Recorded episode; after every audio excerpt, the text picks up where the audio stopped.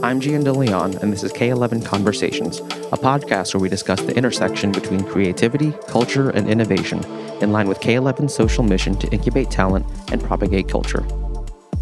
On today's episode, I'm speaking with Max Moore, the head of contemporary art auctions and worldwide co head of digital art sales at Sotheby's. Max will be giving us a crash course in the metaverse and Web3, a dynamic new space where K11 and Sotheby's hope to incubate and propagate the new frontier of art. We discuss how K11 Musea and Sotheby's are bridging the offline and online worlds, the inclusive community being built via Web3, and some of today's most exciting artists working in the NFT medium.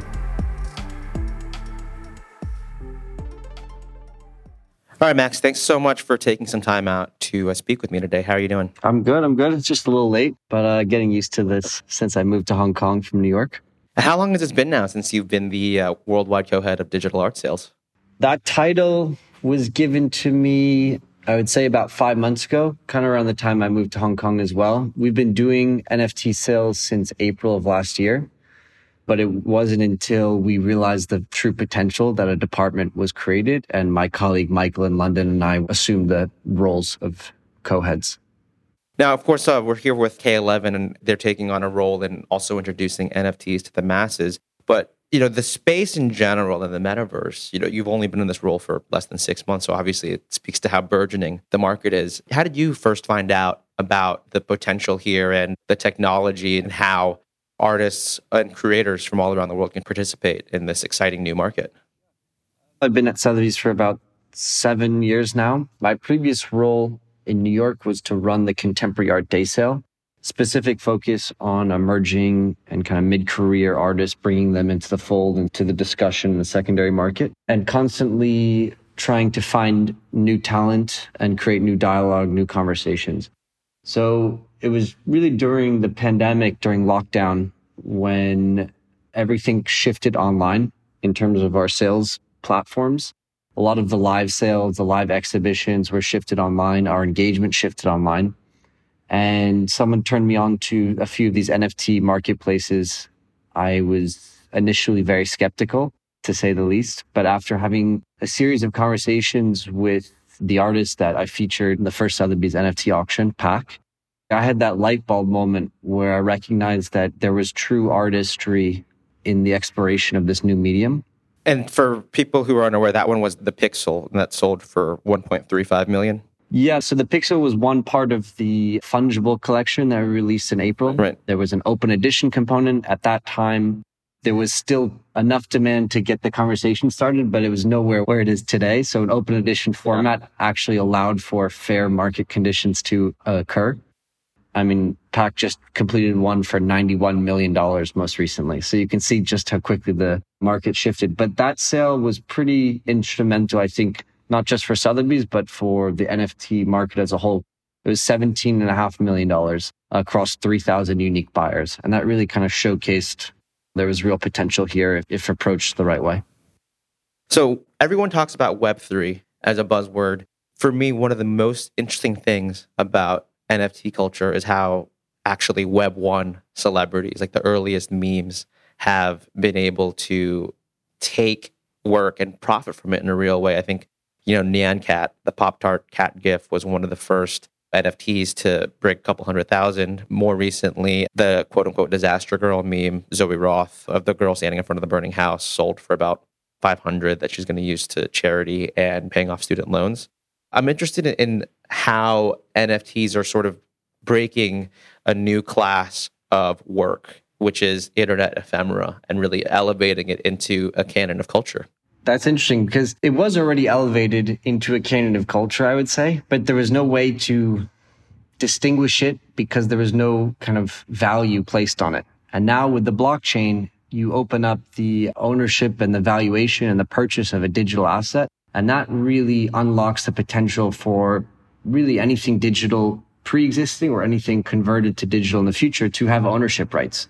And I think it was interesting to see that those memes were one of the first and early adoptions to garner such interest and prices. I mean, recently there was the Indonesian student that essentially did a version of Noah Kalina's A Picture a Day for X years, and that sold for a couple of million, I believe. Absolutely, yeah. So you're buying, you know, moments in history, whether important, historically significant, or culturally relevant, that's up to the bidders and the ultimate buyer to determine the value. But it just is very important that the creator has the rights to creating these assets, these right. moments on the blockchain. Otherwise, you know, there's going to be a bunch of memes of the same thing, but it's only the actual creator of the meme that should be rewarded and should be collected. To me, that's really the end all be all of why NFTs are important. It's people make things on the internet, they go viral. They couldn't monetize it unless, you know, they happen or do a sponsorship deal or wrote that into some sort of commercial. And here, this is an opportunity to just get paid off of the work itself. Absolutely. It changes the whole landscape for content creators as well. Musicians, content creators, athletes, there's real potential. Any sort of engagement with an audience, you can redefine your relationship through this seamless pathway, which is going to be mm. quite interesting to see how people can reinvent themselves and reinvent the connection to their audience, to their fans, to their group, both in financial, but also as a sharing of information. Now, with so many people literally just discovering, you know, the metaverse and NFTs for the first time, I want to cover a little bit of the basics so that if somebody's listening and this is the first time they're hearing about the intricacies of this world, let's talk about minting. What does it mean to mint an NFT and what's that process like? Is it relatively easy? You know, I've done it a few times, but as I'm not actually the artist, I know that there's various complexities that one can scale up into. It's quite easy to do very basic level. And I think that that kind of shows in the final product. But what I'm really interested in is how these artists are kind of tweaking and really pushing the boundary of what's possible. Maybe that's not actually through the final minting process. That's kind of like the end. You know, I'm finished. I'm done. I've completed the work, but it's the creation process that I'm really interested in. Hmm. I also want to know about the benefits of ETH versus Solana. Of course, you know, when we're talking about Ethereum and the blockchain technology, right? It's, it's essentially Ethereum becoming a bit of the unofficial standard of how most NFTs are traded. Is that correct? Yeah, absolutely. I think there's definitely a race. Like any new technology, there's always going to be a race to the frontier. There's a lot of different solutions coming out. Ethereum has definitely taken kind of the main stage, if you will, in terms mm-hmm. of popularity. And I think just mainstream adoption. But with that has come some significant drawbacks that have opened the discussion for other blockchain projects such as Solana to come in with a much more efficient and cheaper alternative. It'll be mm. interesting to see how this develops. For me at Sotheby's, I'm not necessarily focusing on supporting one over the other in that times of discussion. I'm looking more in supporting the artist and the artwork that I feel valuable or appealing to discuss. I don't care if it's on Ethereum or Solana or any of the blockchains. But right now, I, I would say that majority of the artists, because the market and the buyers are focused on Ethereum, are still focusing on Ethereum. But as I said, that can switch. I think it's really interesting in that you brought the artist and the art to the forefront and not the blockchain or the trading aspect of it, because I feel like so much of the conversation is about the latter and the value placed on the art rather than the inherent value of collectors and fans of the artists in the art itself. And so if someone wants to start buying their own NFTs or building a collection, how should they do that? Yeah, I mean, I never really came from any sort of technical background. I wasn't in the early adoption of crypto. I had no horse in this race uh, of my own, I would say. I came from a very physical world, um, from a family that was collecting, you know, contemporary art, uh, grow, growing up with some of that artwork around me, responding to it, you know, having that appreciation, that physical appreciation. I think it's about developing your own taste and your own preference and style. What I see right now is a lot of kind of following the leader mentality a lot of hype, a lot of discussions on like, what's the next big thing? You know, I need to get the inside information. And obviously that's great. And that does determine market dynamics, definitely at these preliminary stages. But ultimately, I think taste and the artist process really will speak volumes in the end of the day and have this long term potential. And I think any great artist is really trying to ask questions and capture his or her environment, creating environment. So I think it's quite interesting, this aspect of generative art, the ability for art to take on new forms, new shapes, new ideas over time. Whereas in the physical world, a painting is a painting. And while it is incredibly beautiful as a finished product, there's no more it can become or grow into. So interesting to see how artists are taking this opportunity to ask questions and have their art transform. So my one thing is buy what you like from a visual, from a emotive standpoint, especially even more so in this world where it's so volatile in terms of the value, the financial aspect. You really want to be left with a collection that you appreciate and can get behind as opposed to something that you bought because someone else was buying if the price goes down. That's kind of the worst feeling ever. So buy what you like, do your research, really explore, really treat it as a collection, not an investment. Right. And speaking of collections, you had mentioned, you know, growing up with a family that has collected works by everyone from Cindy Sherman to Richard Prince. How did that sort of influence your eye when it comes to, you know, your sort of personal taste level or the way that you look at NFTs and, and modern art being, you know, classically trained, so to speak, in such an established canon of art? I was very fortunate to grow up with parents that had very distinct uh, eye. They didn't come from much, but they really spent all their money on these young artists in the like the 80s and 90s, collecting them in depth. Basically, they found the artists that they liked, and then boom, five, six, seven pieces later, they felt like, okay, now I fully can move on to the next. There was always a saying from my father: if you don't want to buy the second, then you don't deserve the first that holds true to the way I approach collecting NFTs or selling NFTs and bringing them into the conversation at Sotheby's.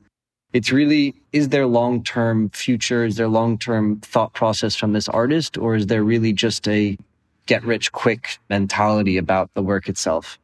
And so we're exploring featuring some of the digital creators and artists in the one of one and the limited editions, as well as some of the more community driven projects that have a larger edition size. I think they are both serving an incredible purpose. They capture the sentiment and behavior pool very differently, but in a very unique way. There's no right or wrong direction to take in terms of collecting. So we're trying to bring everything into the discussion at Sotheby's, but really making sure that we're supporting the right artists, the right projects that we believe have long term potential. That's such a solid piece of advice for sure. You know, you mentioned iterative art. And to me, you know, to imagine a Richard Prince work coming to life through an NFT, and then also thinking about the difference between, you know, an NFT and how someone might think of an addition to print and how someone might think of an art product. One that comes to mind recently is Cindy Sherman, who worked with one of my favorite designer brands, Undercover, right? And you always see that sort of art and fashion kind of collaboration. What kind of ways do you see NFTs being markedly different from how not collectors per se, but enthusiasts in the art world would interact with the universe around an artist or a work. Not necessarily buying a piece, but now they can really have a digital work to call their own and one with provenance on the blockchain. That's a great question. I think really the fundamental difference is that the older school traditional type of collector values privacy and values the scarcity and rarity of what they are purchasing and really wants to kind of retain that in their inner circle. We actually at the auction house value that in the same way. If it's fresh to market, it means it hasn't been offered on the market. It really hasn't been shown. It's remained in the same collection for X amount of years. That gives it enhanced value, perceived value. Whereas conversely, on the NFT side, it's the exact opposite is what we're seeing the more disseminated an image gets, the more popular an image gets, the more valuable it becomes. There's a lot of criticism. Well, I can right click and save, which is valid, which is true. And if that's enough for you, then and you can create a whole collection like that.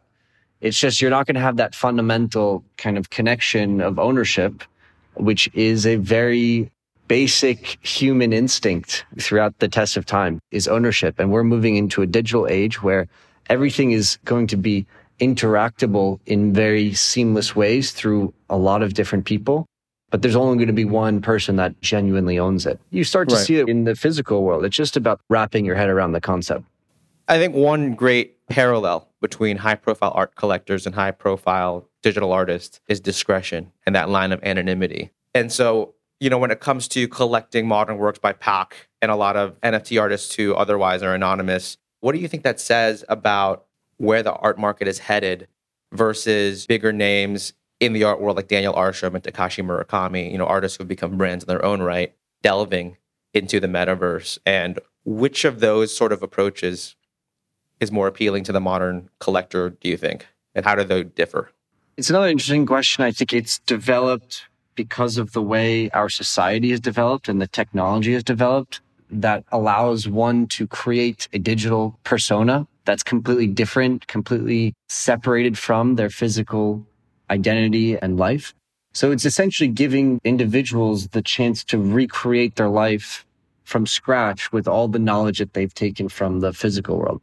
When we had the usernames for AOL growing up, that was, I think, the first step. But now you're getting, you know, avatars that represent you in a physical form, and it's going to only continue to progress and grow further. So again, I think that an artist like Banksy to continue working under the guise and shroud of mystery within a world where everyone is open to the public. And that's kind of a statement in and of itself was definitely revolutionary and groundbreaking. And I think people are responding to that kind of as an artist for the people, don't focus on the actual creator. And I think Pak, after several conversations with them, has a similar mentality, whereas they want the collector, the viewer to really focus and hone in on the work itself and not make any conceived assumptions based on the artist's identity or identities.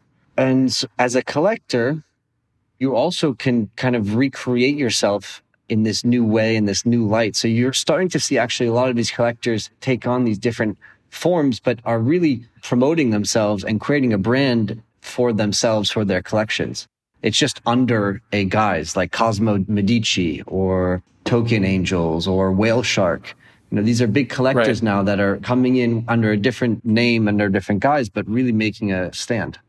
Now, you raise a great point, right? Because I want to talk about social media and then Twitter Blue, like premium services where you can pay to have, you know, an NFT that you own as your avatar. What do you think it is about our current sort of hybridized paradigm? You know, we're having this interview on Zoom we're looking at each other face to face in quotes. But is it because we've been accelerated in terms of how we use the digital world and form our digital selves within the past couple of years that people have been willing to say, you know what, I'm going to have a pixelated zombie as my digital self and I'm going to buy it so no one else can have it or like an ape kind of avatar and what does that say about you know our status symbols and what we put value in to reflect our own sense of tastes have evolved i actually saw some people walking around with an Apple Watch with their Bored Ape or CryptoPunk on the screensaver. That's amazing. And now it's significantly starting to flip the prices of like a Rolex or a Patek. So it's interesting to see kind of where the cultural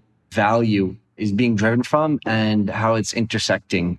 When you have a CryptoPunk or a Bored Ape as your profile picture, it means one of two things. Either you're an early adopter, and so you're an OG, or you've got significant money and you're a wealthy investor, if you will. So, you know, mm-hmm. you're starting to get labeled by the things that you collect, the things that you appreciate. It gets you access into these different communities.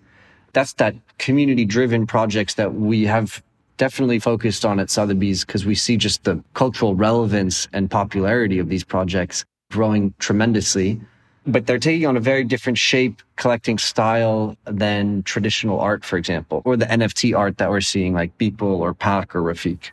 Before NFTs, right? I think there was a lot of buzz around sneakers and streetwear in the collectibles market. And unironically, a lot of people in those communities have been the early adopters of crypto and NFTs. You know, uh, Bobby Hundreds of the Hundreds, Bobby Kim, I should say, what he's done with the Adam Bomb Squad, his whole collectors community series of NFTs comes to mind. Why do you think that is? And why do you think that's such a natural transition from someone who's saying, you know what, I'm going to purchase these sneakers or this t shirt online because the value is in the graphic and the proven scarcity of it. And now I'm going to do that in digital form or purely digital. I think you kind of answered it right there. I mean, it takes a specific, you know, mentality, I would say. It's definitely not going to be for everyone, but each generation, I think the adoption curve will just grow more significantly when I started working at Sotheby's, the idea of having a KAWS or a Banksy in our evening sale was preposterous.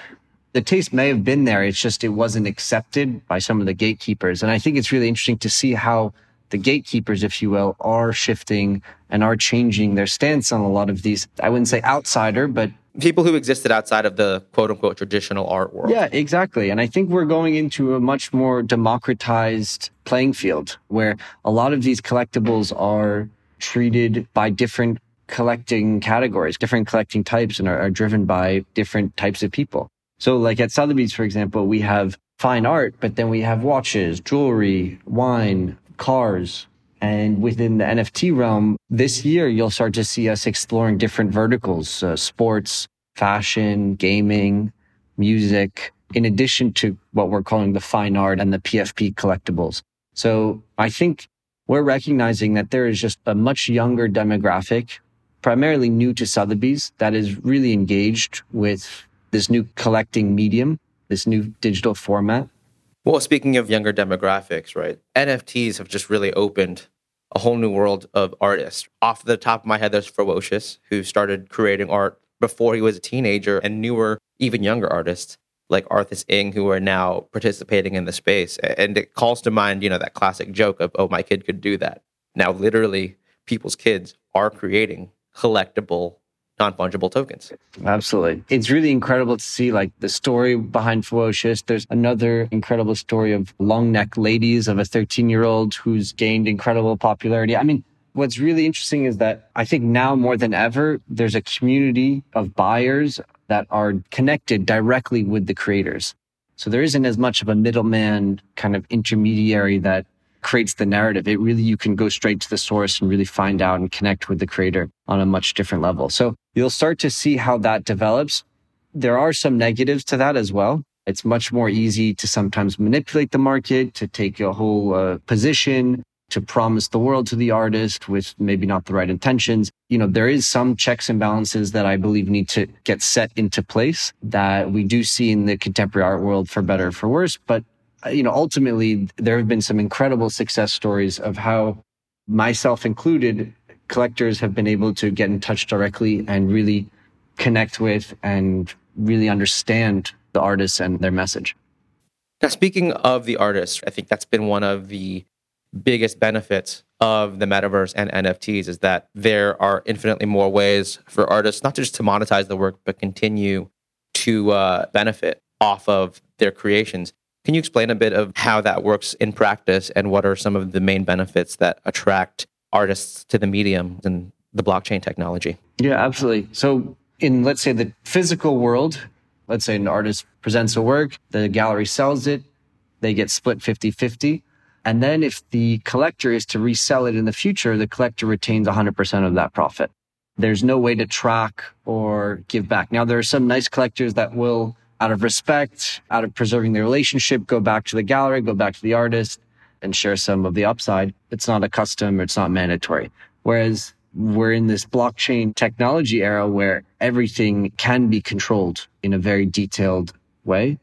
Artists can not only receive primary sales, but royalties built in for each sale in perpetuity now you have creators that are receiving money for the work after the value is actually increasing. Cause really the value increases. Well, in the NFT world, it's a few weeks or a month, but generally in the art world, it takes about five to 10 years for that artwork to really appreciate and grow if it is to take that path. So that's a fantastic positive. Now, on the flip side, I think that it should be tapered.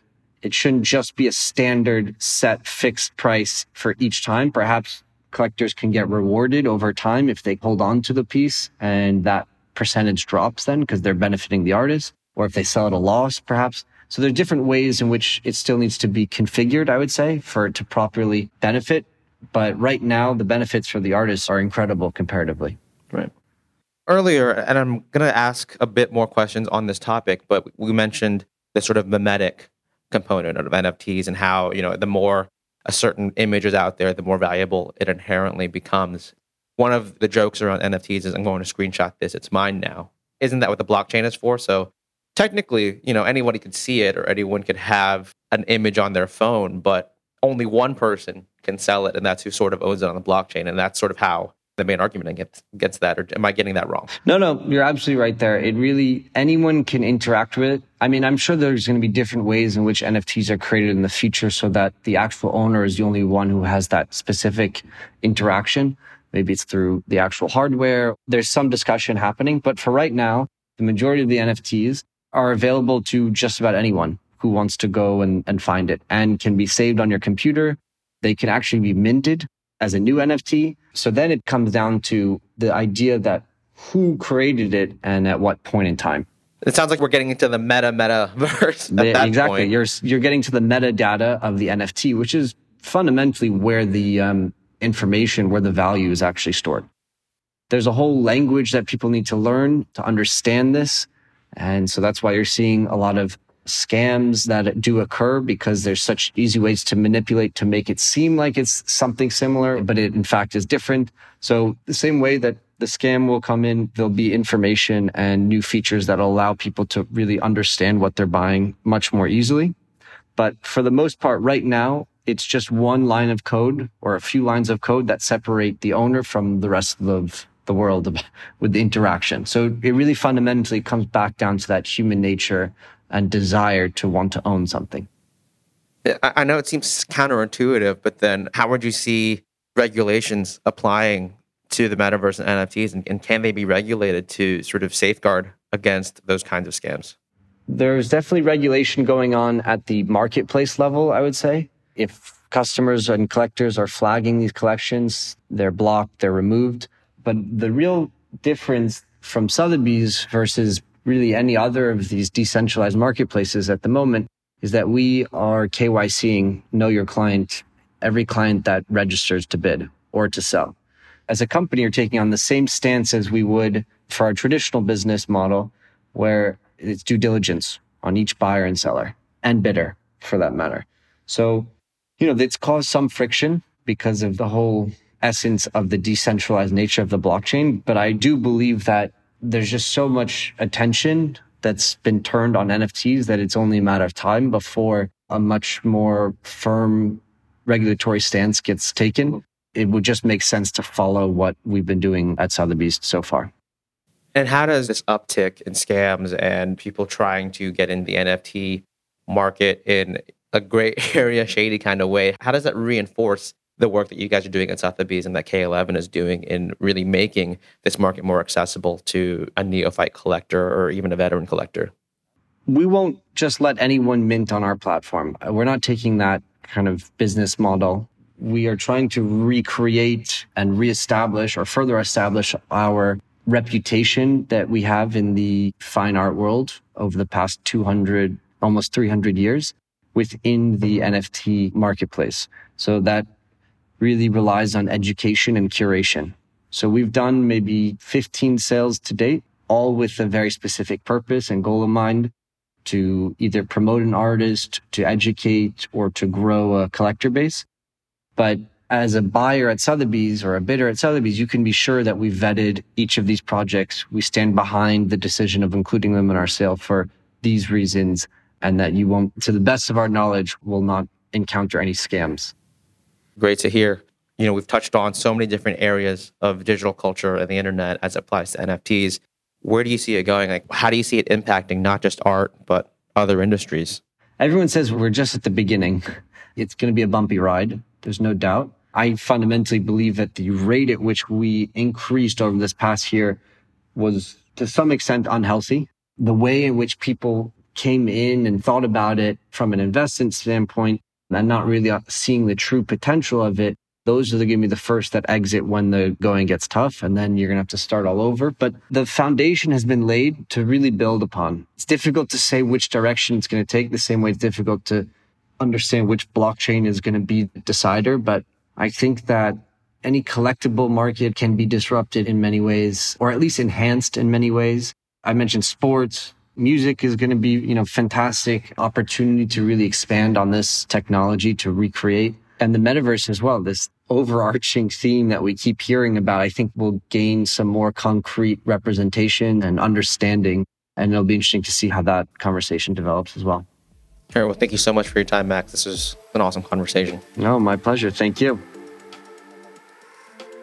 K11 Conversations is produced by Sonia Manalili and hosted by me, Gian DeLeon. Special thanks to our guest, Max Moore. Stay tuned for more episodes.